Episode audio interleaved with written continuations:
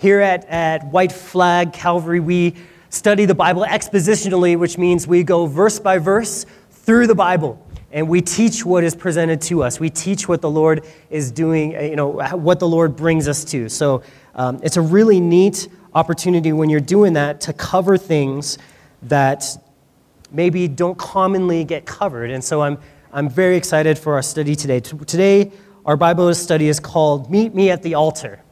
Meet Me at the Altar. So let's go ahead and pray because we can't understand anything in the Bible unless we pray and ask His Spirit to teach us. So let's do that first. Father, we come to you and we thank you so much for what Jesus Christ has done for us on the cross. Uh, if, if, if you didn't die, Jesus, there's no way we could pray and be heard. If you didn't cover our sins, there's no way we could be accepted in the beloved like we are. And there's no way that we could be your children just busting into the throne room of heaven and saying, Father, that would be inappropriate if we were not bought with the blood of Jesus Christ. So we thank you for that. We come and we ask now that the Spirit would be sent down to us like rain. And Father, that you would teach us from your word. Lord, you gave us this word. We commit a time set aside each week to study your word. Lord God, and, and to have you be our leader. You speak into our lives. Lord, I pray this is not the words of men that we hear today, that it's not the word of a denomination or a church, but God, it's the Father of, of the whole universe, the Father who has created all, would speak directly into our lives. That's what we ask for. And we ask in faith, Lord, believing, trusting that you will be you will, you will do according to your word and according to your promises. Lord, we lift up everyone in here in the hearts, Lord, that, that maybe there's some hearts that are hurting. Maybe there's some hearts that have been through some difficult times and don't understand, maybe questions, maybe doubts, Lord. And I pray, God, that you in your love would draw us to you. Jesus, you said if you'd be lifted up, that you would draw all men to yourself. And Lord, I, the church could be unattractive to some in here. But Jesus, you, there is nothing unattractive in you. You are so full of love. You're so full of patience, and you have so much provision available for us. So we thank you, God. We, we ask these things in Jesus' name because we know it's according to your will, and so we expect you to respond to us and to hear us and to work powerfully in our midst today. In your name we pray. Amen. Well, we have met Abram. As we've been going through the book of Genesis, we have gone through Noah and his whole boat situation and the flood. And we've, we've seen Cain before that and his, his rebellion against God. And then after Noah, we had Nimrod and his rebellious kingdom. And then we get to Abram. So it hasn't been a long time. It's maybe been three or four hundred years since the flood has happened. So the world is getting repopulated. There's, there's a few, maybe a couple million, few million people in the world right now. And Abram has journeyed. We started the journey from Ur of the Chaldees, and he's going up over the, the Fertile Crescent. he's going down into the Promised Land. Why? Because God called him. God chose him. No reason at all. God just said, Abram, hey, I'm going to choose you. I'm going to choose you to be the person that I I minister to the whole world or I speak my word to the whole world through. And Abraham's just like, Are you serious? Me? I was worshiping the moon five minutes ago with my brothers in Ur of the Chaldees on the big ziggurat. So why would you choose me? And God's like, I just love you. And God said, I'm going to bless you, I'm going to bless you. And we looked at last week, and it's a really good study. If you, if you would go back, it's real foundational for why Abraham has this relationship with God. God just made all these promises to Abraham. He said, I'm going to bless you, I'm going to give you kids. Abraham's 75 years old. His wife hasn't had any kids, she's barren. But he's like, I'm going to give you kids, I'm going to make you a nation, I'm going to send the Messiah through you, I'm going to save all of the humans that believe through someone that comes from your body. That's how much I love you, Abraham. And well, his name's Abram now. It's going to change to Abraham. We'll get to that in just a little while. So, Abraham, he's just blown away by God's love. And that's where we're at today. We get to Genesis chapter 12. We left off in verse 7, so that's where we pick up today. It says, Then the Lord appeared to Abram and said, To your descendants I will give this land. And there he built an altar to the Lord who had appeared to him. And he moved from there to the mountain east of Bethel, and he pitched his tent with Bethel on the west and Ai on the east. And there he built an altar to the Lord and called on the name of the Lord. So Abram journeyed, going on still towards the south. So Abraham has now entered into the promised land. He entered down, this is, he, he went through the northern part of Israel where Dan is, and he went down, and he went down through Shechem, and, uh, and now he, he gets to a place, and the Lord appears to him. And he says, To your descendants, I'm going to give this land. So once Abraham gets to the promised land, God appears to him again. And I don't know how that it was, if he appeared to him in a, you know, you know, vision or if he actually appeared to him like a person, like Jesus showing up in a Christophany or maybe a burning bush. I don't know. He's got all kinds of creative ways that he can appear. But he appears to Abraham and he simply reminds Abraham of the promises that were already made to him. So Abraham's made some progress going into the land. He's come, he's, he's made some journeys. He's, he's walked a few hundred miles on this journey.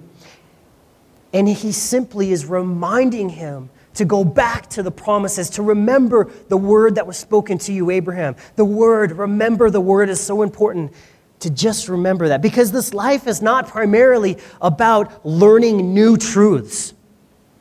The gospel is so simple that a child can understand. In fact, we are teaching your children right now the gospel. Whether they're three years old, two years old, four years old, five years old, we are teaching them the gospel. Why? Because it's so simple that they can understand it. But yet, it's so deep that we can invest our entire lives in every moment of our life considering it, the, the implications of it, the depth of it, and you'll never come to a bottom. You'll never come to an end. There's a really neat illustration in the book of Ezekiel about this, and he says he, when he, he sees a vision of heaven, and, and he says that, that it's like a river, and, and you could go just a little ways into the river, and it'd just be up to your ankles. And you could swim out a little bit more, and it'd be up to your kneecaps. And you go a little bit further, and it says it's waters to swim in. It just keeps getting deeper and deeper, and that's a, such a great illustration for us of our relationship with God because this, this life isn't about learning new doctrines, but rather going deeper with the promises already revealed, going deeper with the truths you've already heard, experiencing more fully the simple love and grace of God, having a deeper experience with the person of Jesus Christ. I, I, I, I'm able to spend a lot of time in the Word due to my profession. I'm a pastor. So I spend a lot of time. And you would be amazed. I mean, I can get in there and I'd be studying a doctrine, and, and it's like I go deep and deep and deep, and then I come out on the other side, and it's always like, So you love me? All right.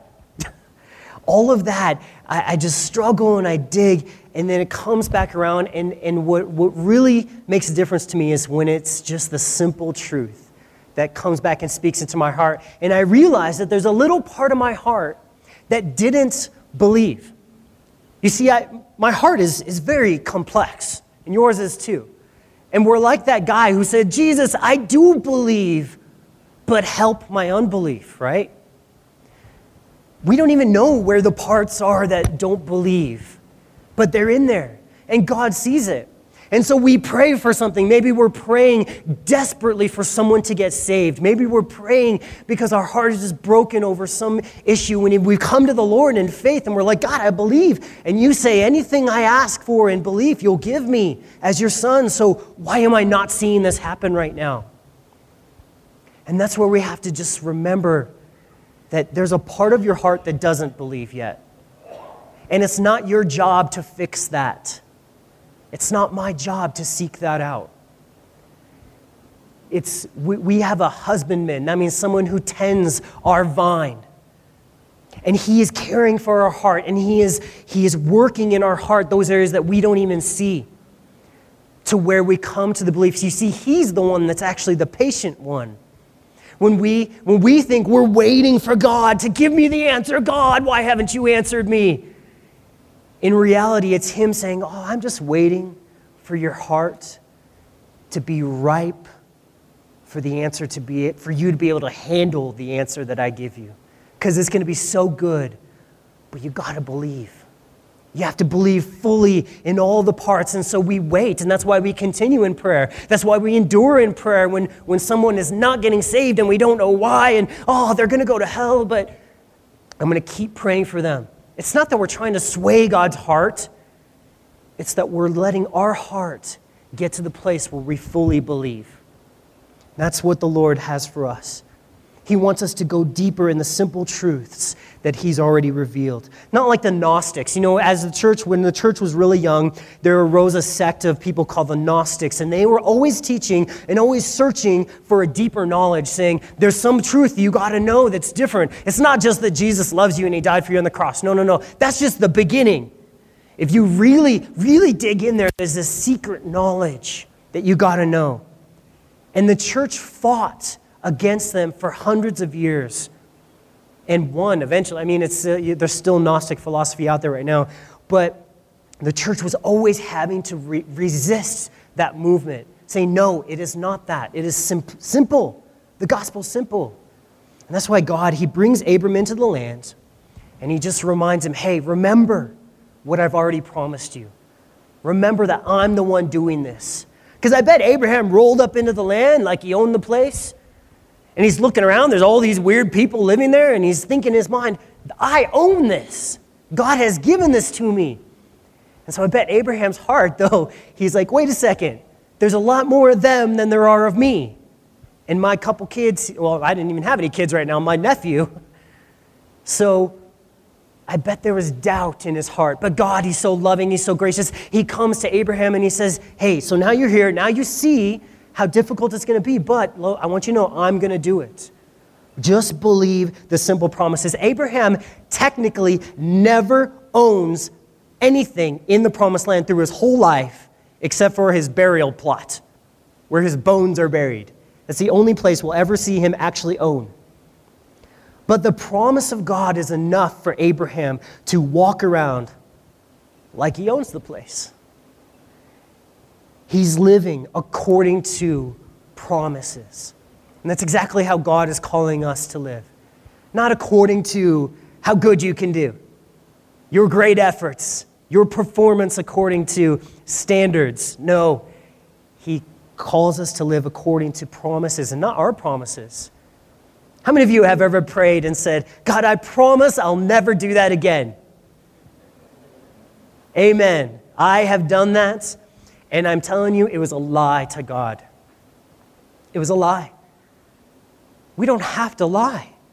God wants truth in our inward parts, which means I'm not going to promise God that I'll never do that again because I'm probably going to fail, probably worse. But in Christ, man, he makes us the promises. That's the gospel is he offers to us, he gives to us. Literally, it requires nothing from us except to believe. So Abram was a he's living according to promise, and he's living with his family in mind. You know, his, his wife is with him, and he's leading her, his nephew, and all the people that are with him. You know, he's believing God's call and plan for his family. So we see that there. And it says here that when God reiterated this promise that he builds an altar to the Lord. He builds an altar to the Lord. Now, what's interesting is that God never asked Abram to build an altar, did he? You didn't hear God say, Now that you have tasted and seen of my grace, get to work building me an altar. Never we can see clearly that their relationship is already based on love and trust. That's how God wanted it to be based. God has never intended your life to be one of fear with Him. We're supposed to have a fear of the Lord, but He doesn't want us to relate to Him in fear. It's very interesting, it's very complex. So, Abraham, he he's, he's loves the Lord. God is repeatedly de- demonstrating his love to Abraham, just repeating himself I love you, Abraham. I've done this for you. I'm going to do this for you. His provision for Abraham Abraham, I'm going to take care of this. I'm going to take care of that. I'm going to provide for you children. I'm going to do this. His intention to bless and give to Abraham just seems to never be ending. He's just constantly giving to Abraham. It's almost like God is too concerned with loving Abram to have any time to require anything of him. I'll repeat that. It's almost as God is too concerned with loving Abraham to have time to spend time requiring anything from him. See, God knows and God believes in the power of his own love. He knows that Abraham's going to respond. In Psalm 23, verse 6, it says, Surely goodness and mercy shall follow me all the days of my life, and I will dwell in the house of the Lord forever. This is the end of that, that great shepherd psalm, Psalm 23. And David, he's just talking about grace and he's talking about all that God does for him as his good shepherd, even as Jesus said, I am the good shepherd. David, he's extolling all of Jesus' attributes here in Psalm 23, and he says the greatest thing, the pinnacle of this psalm, is that goodness and mercy are going to follow me. But that word follow is awesome in Hebrew because it literally means to chase around, to chase after. So God is so concerned with blessing us, with blessing you, that he's literally running around after you, throwing blessings on you, trying to do dodgeball in your head, right, with blessings. That's how much he loves you, David says. Goodness and mercy will follow me, gonna pursue me all the days of my life. I'll try to get away, and my good shepherd will say, Get back here, and a big blessing in my face. That's how it works with God. And you might be thinking, I, I haven't experienced that. It seems like every time I get off track, I get a curse dodgeball, the red ones. I love dodgeball. When I was a junior high youth pastor, that was the only event I did because I liked hitting the kids. when you hit a junior higher with a dodgeball, they just fly. It's fun. Well, you might be thinking, I, didn't, I never really experienced that. When I get off track, it's, it's like a curse comes into my life. And that's the law. The law does bring a curse when disobedience happens. And it's when we, when we tire of that, when we get tired of running around, what, gets, what happens when you get tired? You get thirsty. Jesus says, if any man thirsts, if any man's tired of the red dodgeballs in the face, how about some blessing balls right coming after you? How about it? How about you, when you're tired and thirsty, you come to me and I will give you freely of my water. Just blessing. You have the law and grace, two different truths, and they work together so perfectly. The law chases you around and makes you tired. You get tired, you get thirsty. Jesus says, if you're thirsty, then just come to me. That's how the law works as a tutor to drive us to Christ. So, why is goodness and mercy going to follow me all the days of my life? Because he's my shepherd. Well, how did he become my shepherd? Because I believe. I've entered into this sheep shepherd relationship because I believe. When he said, I'll be your shepherd, I said, okay. That's all I did. And now goodness and mercy pursues me. I, I read things like this. This is in the Old Testament. And I get so frustrated, and you've probably seen it in our, our studies of when people say the Old Testament God is a God and mean and vengeful. And I even wrote in here, mean and vengeful God, my patootie. And I'm sorry for using that word. But you just got to say it sometimes from what I see in the Bible, from what we've seen as we've been going through Genesis, and I think you'd agree with me, God is truthfully the most loving, patient, thoughtful, kind, merciful, and wonderful person that I have ever studied or considered. He is constantly pouring out love. And the world is constantly rejecting him. But we see this guy, Abram. He's just taking it. He's like, okay, I'm on, I'm on board. And it's awesome. It's such a blessing for me to see God's character like this. His unf- he's unfailing in his loving attributes. He's never changing in his incredible kindness towards undeserving sinners. He just loves with no thought of himself. What an example for us. What a, what a, a God to worship. You know, we come in here and we sing songs of worship, and it just oh, it overflows my heart to sing these songs and raise my head, hands in my head to Him. Just, He's so good. He's so loving. And again, you might be thinking, wait a second, I don't feel that way. What I see is the Ten Commandments, and I see the law speaking to me a standard, a difficult way. Well, we'll get into that in one sec. Uh, look at what this unbelievable love in Abram's life produces. It says, Abram built an altar to the Lord. What this love, what this grace produces in Abraham's life is a response. A response. Many people are concerned in the church today that if you show people too much grace, if you're too loving to people, they're going to just take advantage of it and they're going to become worse sinners. But what we see in the Bible is that God uses the power of grace to transform people from the inside. He showers them with love and kindness, and then He lets His grace take root on the inside, and it produces a spiritual fruit of a righteous life or a life that looks how it should. And that's the way God works. We know that it's the kindness of God that leads someone to repentance. A preacher cannot stand up and say, Repent, because the rules say so. Repent because you feel bad. No, he has to show, show them how much love God has for that person, for the sinner. And when the law does its work and its job to convict that sinner of their sin, then God's love can be preached and they can accept it and say, okay, I'm guilty, but you wipe me clean. You wash me clean. You give me everything. And it's a free response.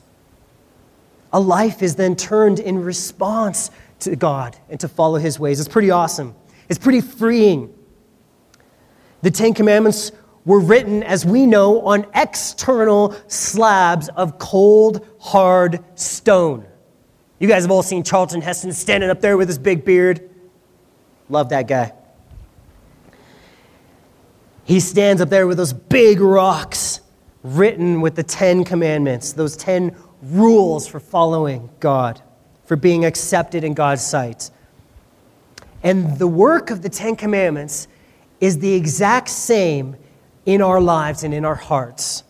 It's cold, it's hard, it's unrelenting, and it just shouts demands that are immovable. Do this, but I didn't do it. I don't care, do it.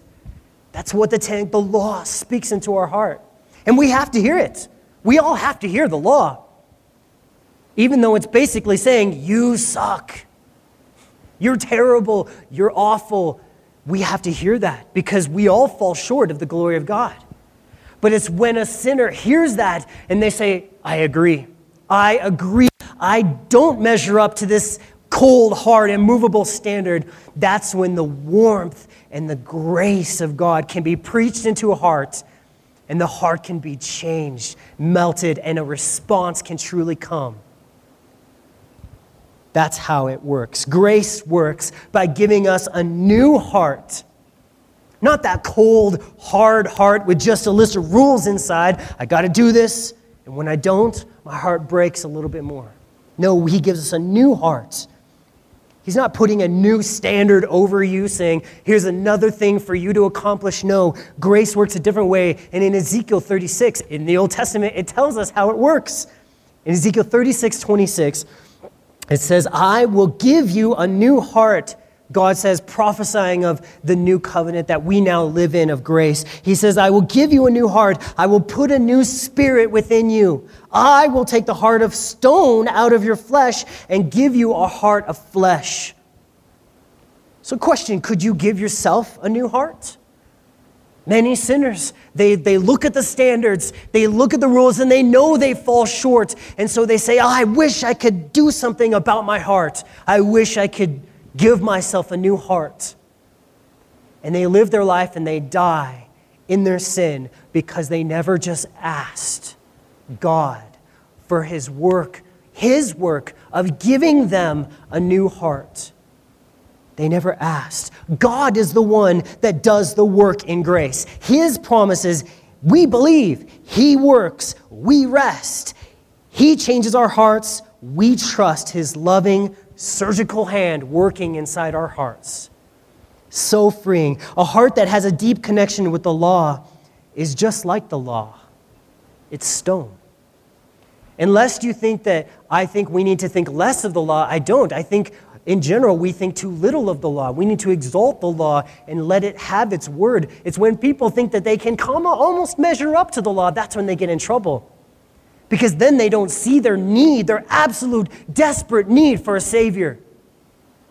When you see the law for what it actually says, which is be perfect, all of us measure short of it. And we recognize then our great need for the love and salvation of Jesus Christ. So, you keep the law or you get punished. Life is a difficult war that rewards only the one who tries the hardest or actually is perfect. That's the ministry of the law. That's what the law tells us. That's what studying the law gives you.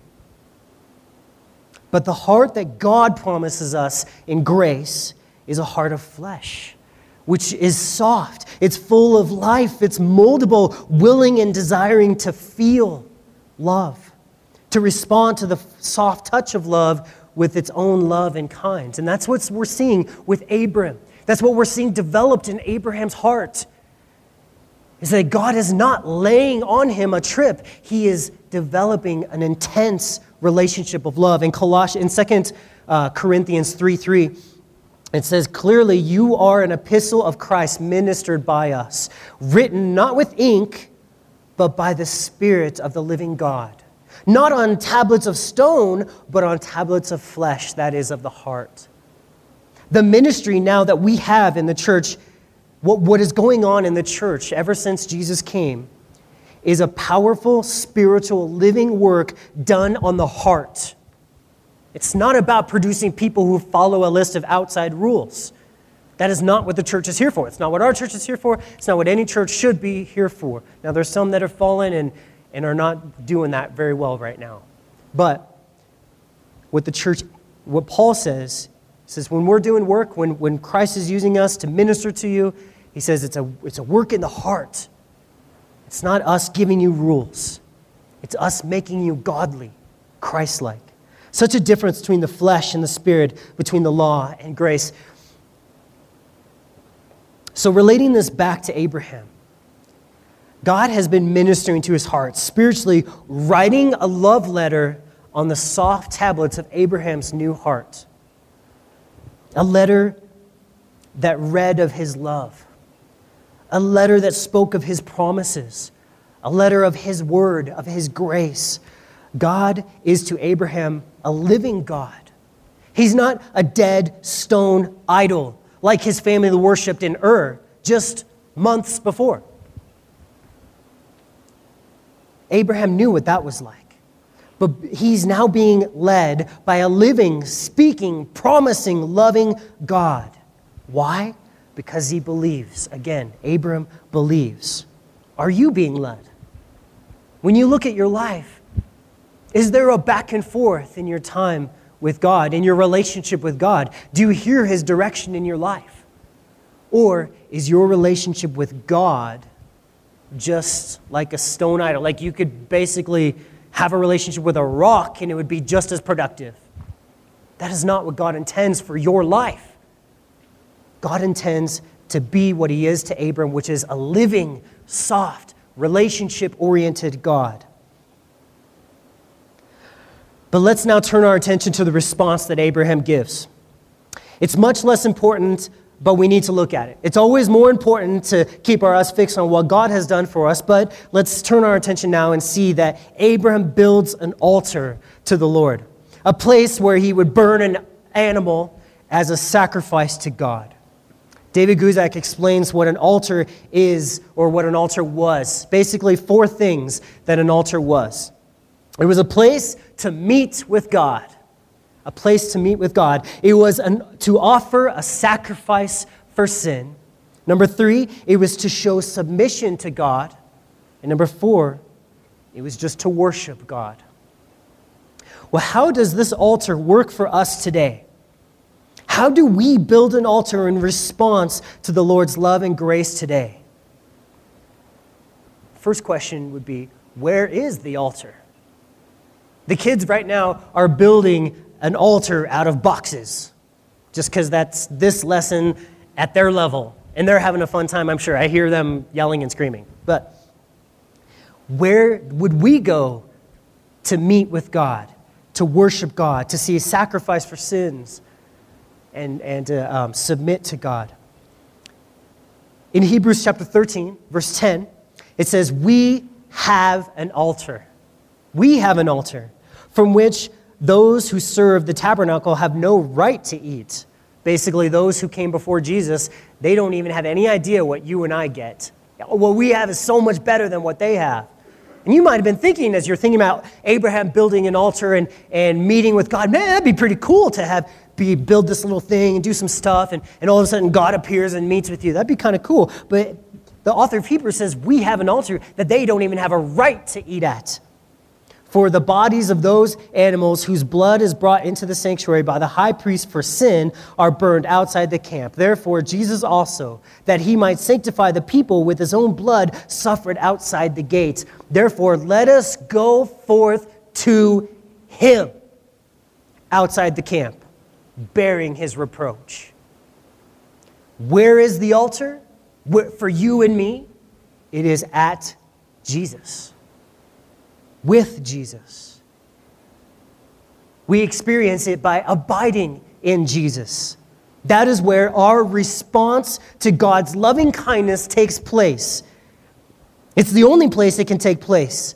It's the place of His choosing. It's crazy. He was crucified for us. And we have to go back to that crucifixion to have that relationship with Him.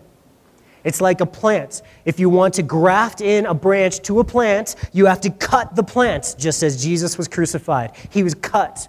But also, the, the branch has to be cut in a like manner so that they could be put together. And as you tie them together and you keep them abiding, you keep them together, they will eventually grow through. And the life of the plant will grow through the branch and they will become one. And that's how it works with us. Jesus desires to be one with us. He desires to be connected. He desires us to have an altar, but he doesn't want us to have to build an altar here. And then when we move over to Ai, build an altar over here. And then when we move down to Egypt, we'll see Abraham builds all kinds of altars. But for us, God's, God's like, no, I want to eliminate all that. I'm going to make the, the place just at Jesus at the cross. And you can go there by faith every day. And it says here that this meeting place with God is outside the camp in Hebrews. It causes, it, it causes reproach. He said he had to bear reproach. We have no pride in, re, in when, when we have to require and, and need and obtain everything, absolutely everything for our spiritual life in just his presence. That's where everything for us comes from. It's humbling. And it's why humility is required to journey to where this altar of relationship is, where we receive more and more of His grace. That's why he says you have to bear reproach. That's why he says he, he was outside the, the camp because you have to humble yourself. It's embarrassing to say, I don't have anything spiritually good inside me at all. I have to go to Jesus every day and abide in him so that his life can then flow through to me. The second question was, what kind of sacrifice is at this altar?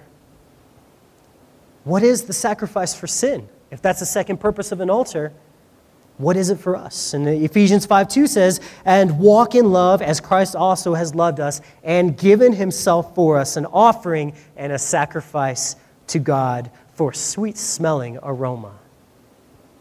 Jesus himself is the sacrifice that pleases God, right? And our meeting with God, it's only his sacrifice that causes the Father to be pleased. Nothing we bring can smell as sweet. We can add nothing to the greatest work ever done. We can only receive the benefits of his gracious and loving death on the cross. We can only come to the fire already burning with his sacrifice and meet with God as if it was our own. That's crazy. He's the sacrifice. Third question how do we show then submission? Surrender. Response. Wave the white flag. How do we show that His love has gripped our hearts and that we believe and agree with His work? Romans 12:1 says, "I beseech you, therefore, brethren, by the mercies of God, that you present your bodies as a living sacrifice, holy, acceptable to God, which is your reasonable service." We are allowed to serve God with our lives when we meet with Him under these conditions. What conditions? If you believe that Jesus was the sacrifice, if you believe that Jesus is everything to you, you're allowed then to serve God. Maybe your heart's desire is to serve God. And I say, what do you spend your time on? Is there a meeting with Jesus? Is there an abiding with Jesus every moment of the day? Good. Then you'll see him use you. So many want to serve God, but they desire to do it in their own conditions. Look what I can do. Look at my abilities or talents. I mean, I'm an awesome worship leader, so I should be serving God leading worship. That's just an example. Look at my willingness. Look at my faithfulness. And they put all their own conditions on serving God when Paul says in Romans 12:1, if you want to serve God, you have to do it under his conditions. It's just believing in what he does. It's just believing in what he did at the cross and you abide there. You let that life flow through you, and then you'll serve me. Our response rather should be Here is my weakness. Here is nothing but a heart that you have loved and a body that you have cleansed. And I lay down my whole being in surrender to my Father. All I am is yours. And because of the sacrifice that's already burning, Jesus on the cross, this somehow becomes a holy and acceptable and a reasonable act of surrender. It's just mind blowing how it works. A whole life and nothing else is what Abram responded to God with. And it's what I am led by the Spirit to yield to my Father each day. It's all a work of His grace, free love given to us, free forgiveness, free promises. The response to grace by people is simply more than any law could ever hope to secure. The reason why I talk about grace every Sunday and you might be sick of it. And if you are, tough. Go, I don't know. I'm going to keep talking about it because what grace secures in people is love and loving service and acceptance and growth. I believe it with all my heart. We must preach grace. We must share the free love of God with this world. They are loved and they don't even know it. God has done so much for them and they don't know. How can they hear without a preacher, Paul says? And my whole life given over to this calling is far too small for God, but He can still use it somehow. It can still be a living sacrifice for Him. He can open doors, He can give me boldness.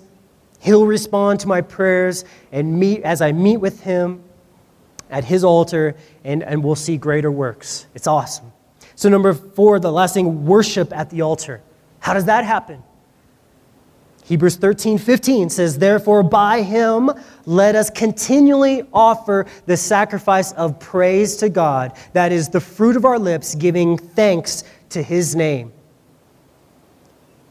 What can we say at the altar? When we abide in Christ, when we remember his work of sacrifice and love for us, we say, Thank you. We declare all the good that he has done. Where is there any room for boasting?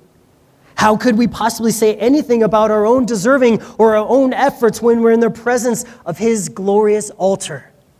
His altar, where He's dying on the cross. Who can say, Yeah, I deserve that? Never. No, He gets all our praise, He gets the fruit of our lips. We respond to his unconditional love by singing and shouting the praise of that very love. Not because the law says we have to, but because our lips cannot hold back the exploding gratitude of response from our new hearts of flesh that He's put inside us. That's what happens when you meet with God at the altar. So Abram builds this altar to the Lord. And it says he moved from there to the mountain east of Bethel, and he pitched his tent with Bethel on the west and Ai on the east. And there he built an altar to the Lord and called on the name of the Lord.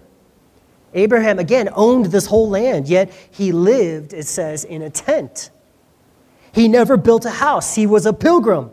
He, was a, he wasn't a drifter. A drifter has no purpose, no destination. A pilgrim has a destination. And Peter says in his letter, 1 Peter 2.11, that we are pilgrims too.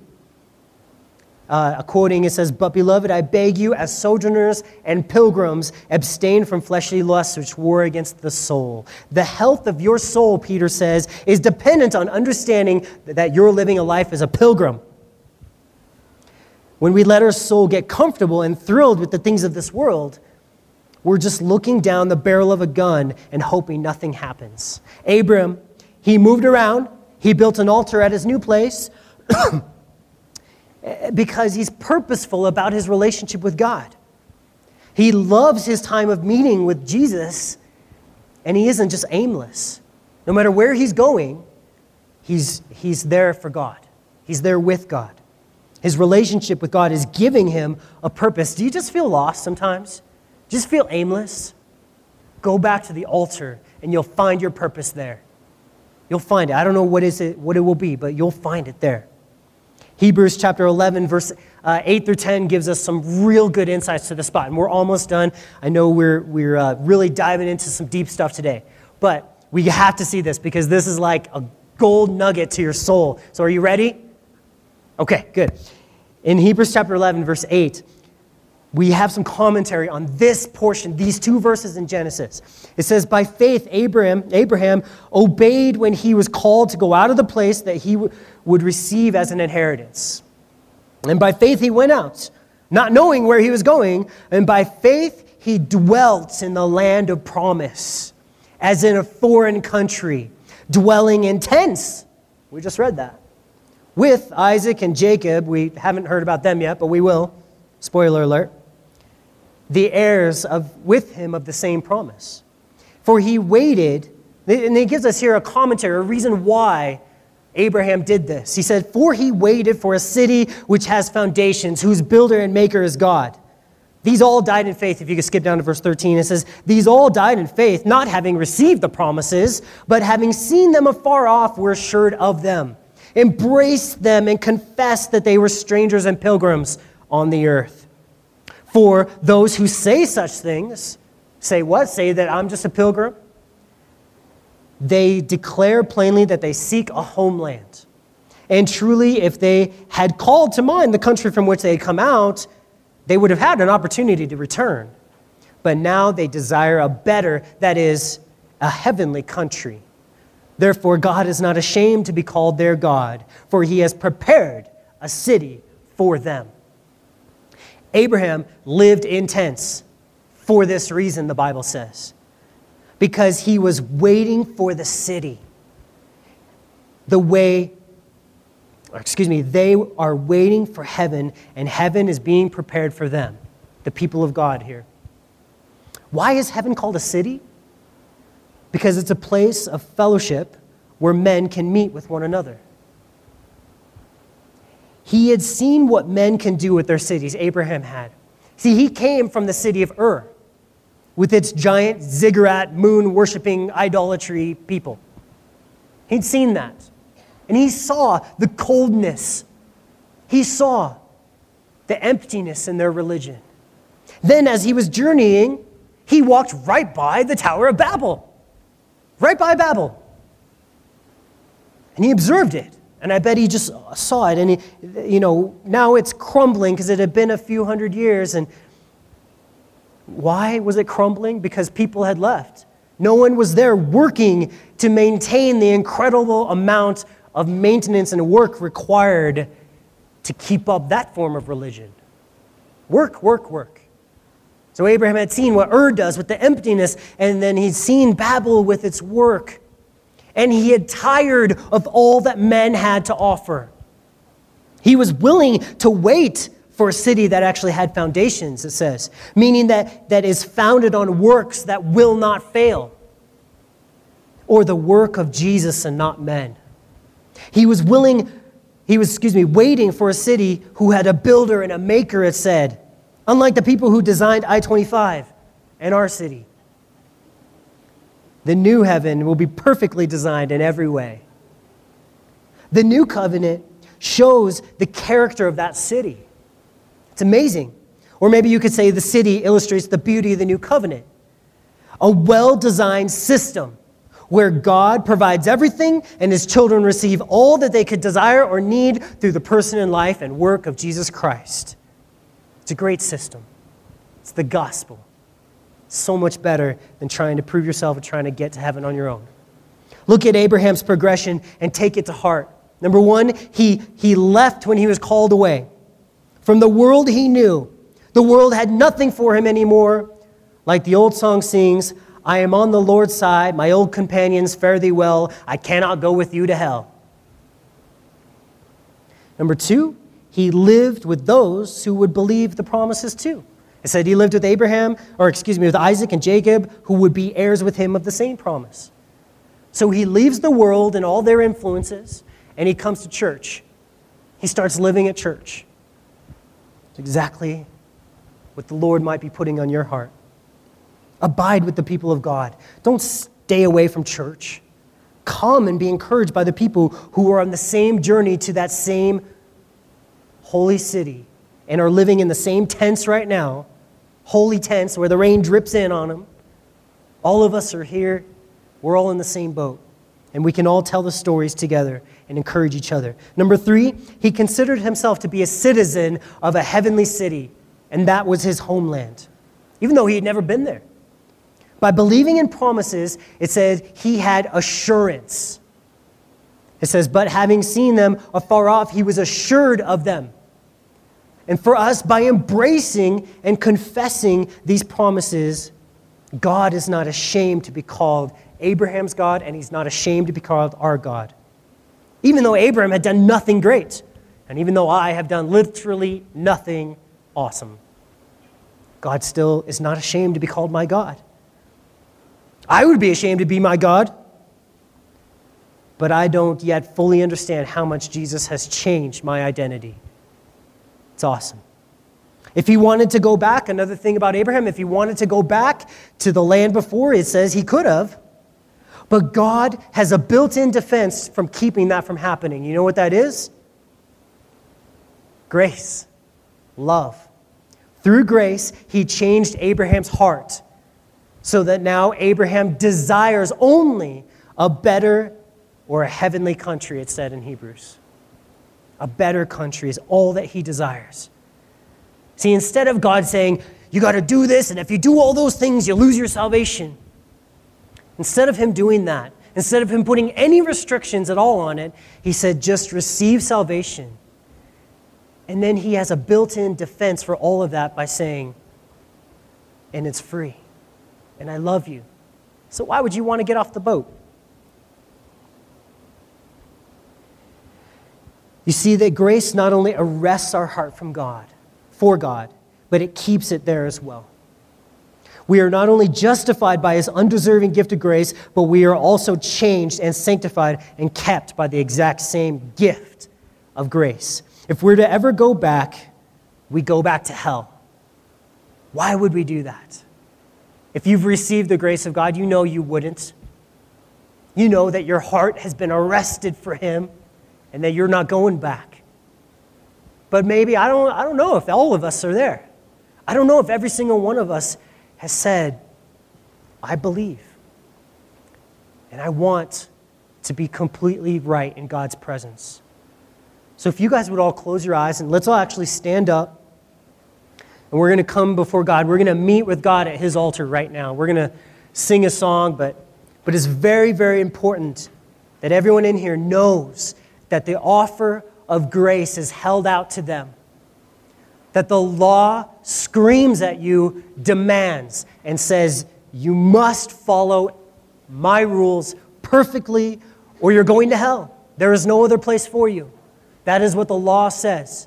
And if you have any of them, even the smallest bit inside you, the smallest grain of mustard seed inside you that believes that you are guilty before God, then take the oceans of grace by faith. Then the gospel of grace can be preached to you. You can receive it. Only the person, though, that admits their need can receive it. No one else. So let's all close our eyes. Father, we come to you and we meet, at we meet with you at this altar of the cross of Jesus Christ, where you made such a great sacrifice for all the sins of the world, even mine. And we love that, Lord. We come to you and you alone, because no one else died on the cross. Only you did, Jesus. No one else could, could forgive me, only the one I've wronged, which is you, God. And Lord, I pray that you would by your Spirit, move in hearts right now to believe. And if this is your first time believing, then you can just pray and say, God, I need you. God, I believe in what you did on the cross for me. And I accept it in my whole life. I am now right before God, and I, I pray you'd help me to love you. And I pray you'd help me to grow in understanding the simple truths of how much you love me. And if I can, I can confidently say that if you have prayed that prayer, that today you are saved and you will never be unsaved. That you are right before God. And I would welcome you into the kingdom of God. And, and I would throw a party for you to say that your sins have been washed away. And I might not know that about you, and it might be real personal inside you, but I would encourage you to tell someone. And I would encourage you to spend every moment that you have devouring the Word of God. But I also know that this, the Bible says that the angels do throw a party for each person who believes. That the angels are rejoicing before God and praising Him, and they're still blown out of the water that He even saves wretched sinners like us. But He's so good, He's so loving. So, God, we pray that all the things said today would be from your Spirit and would be your power in our lives. And God, that you would lead us like that church in China. God, we desire to be only dependent on your spirit for when we come and when we go. God, we, we pray you take us out here and, and encourage us to love one another. In your name we pray. Amen.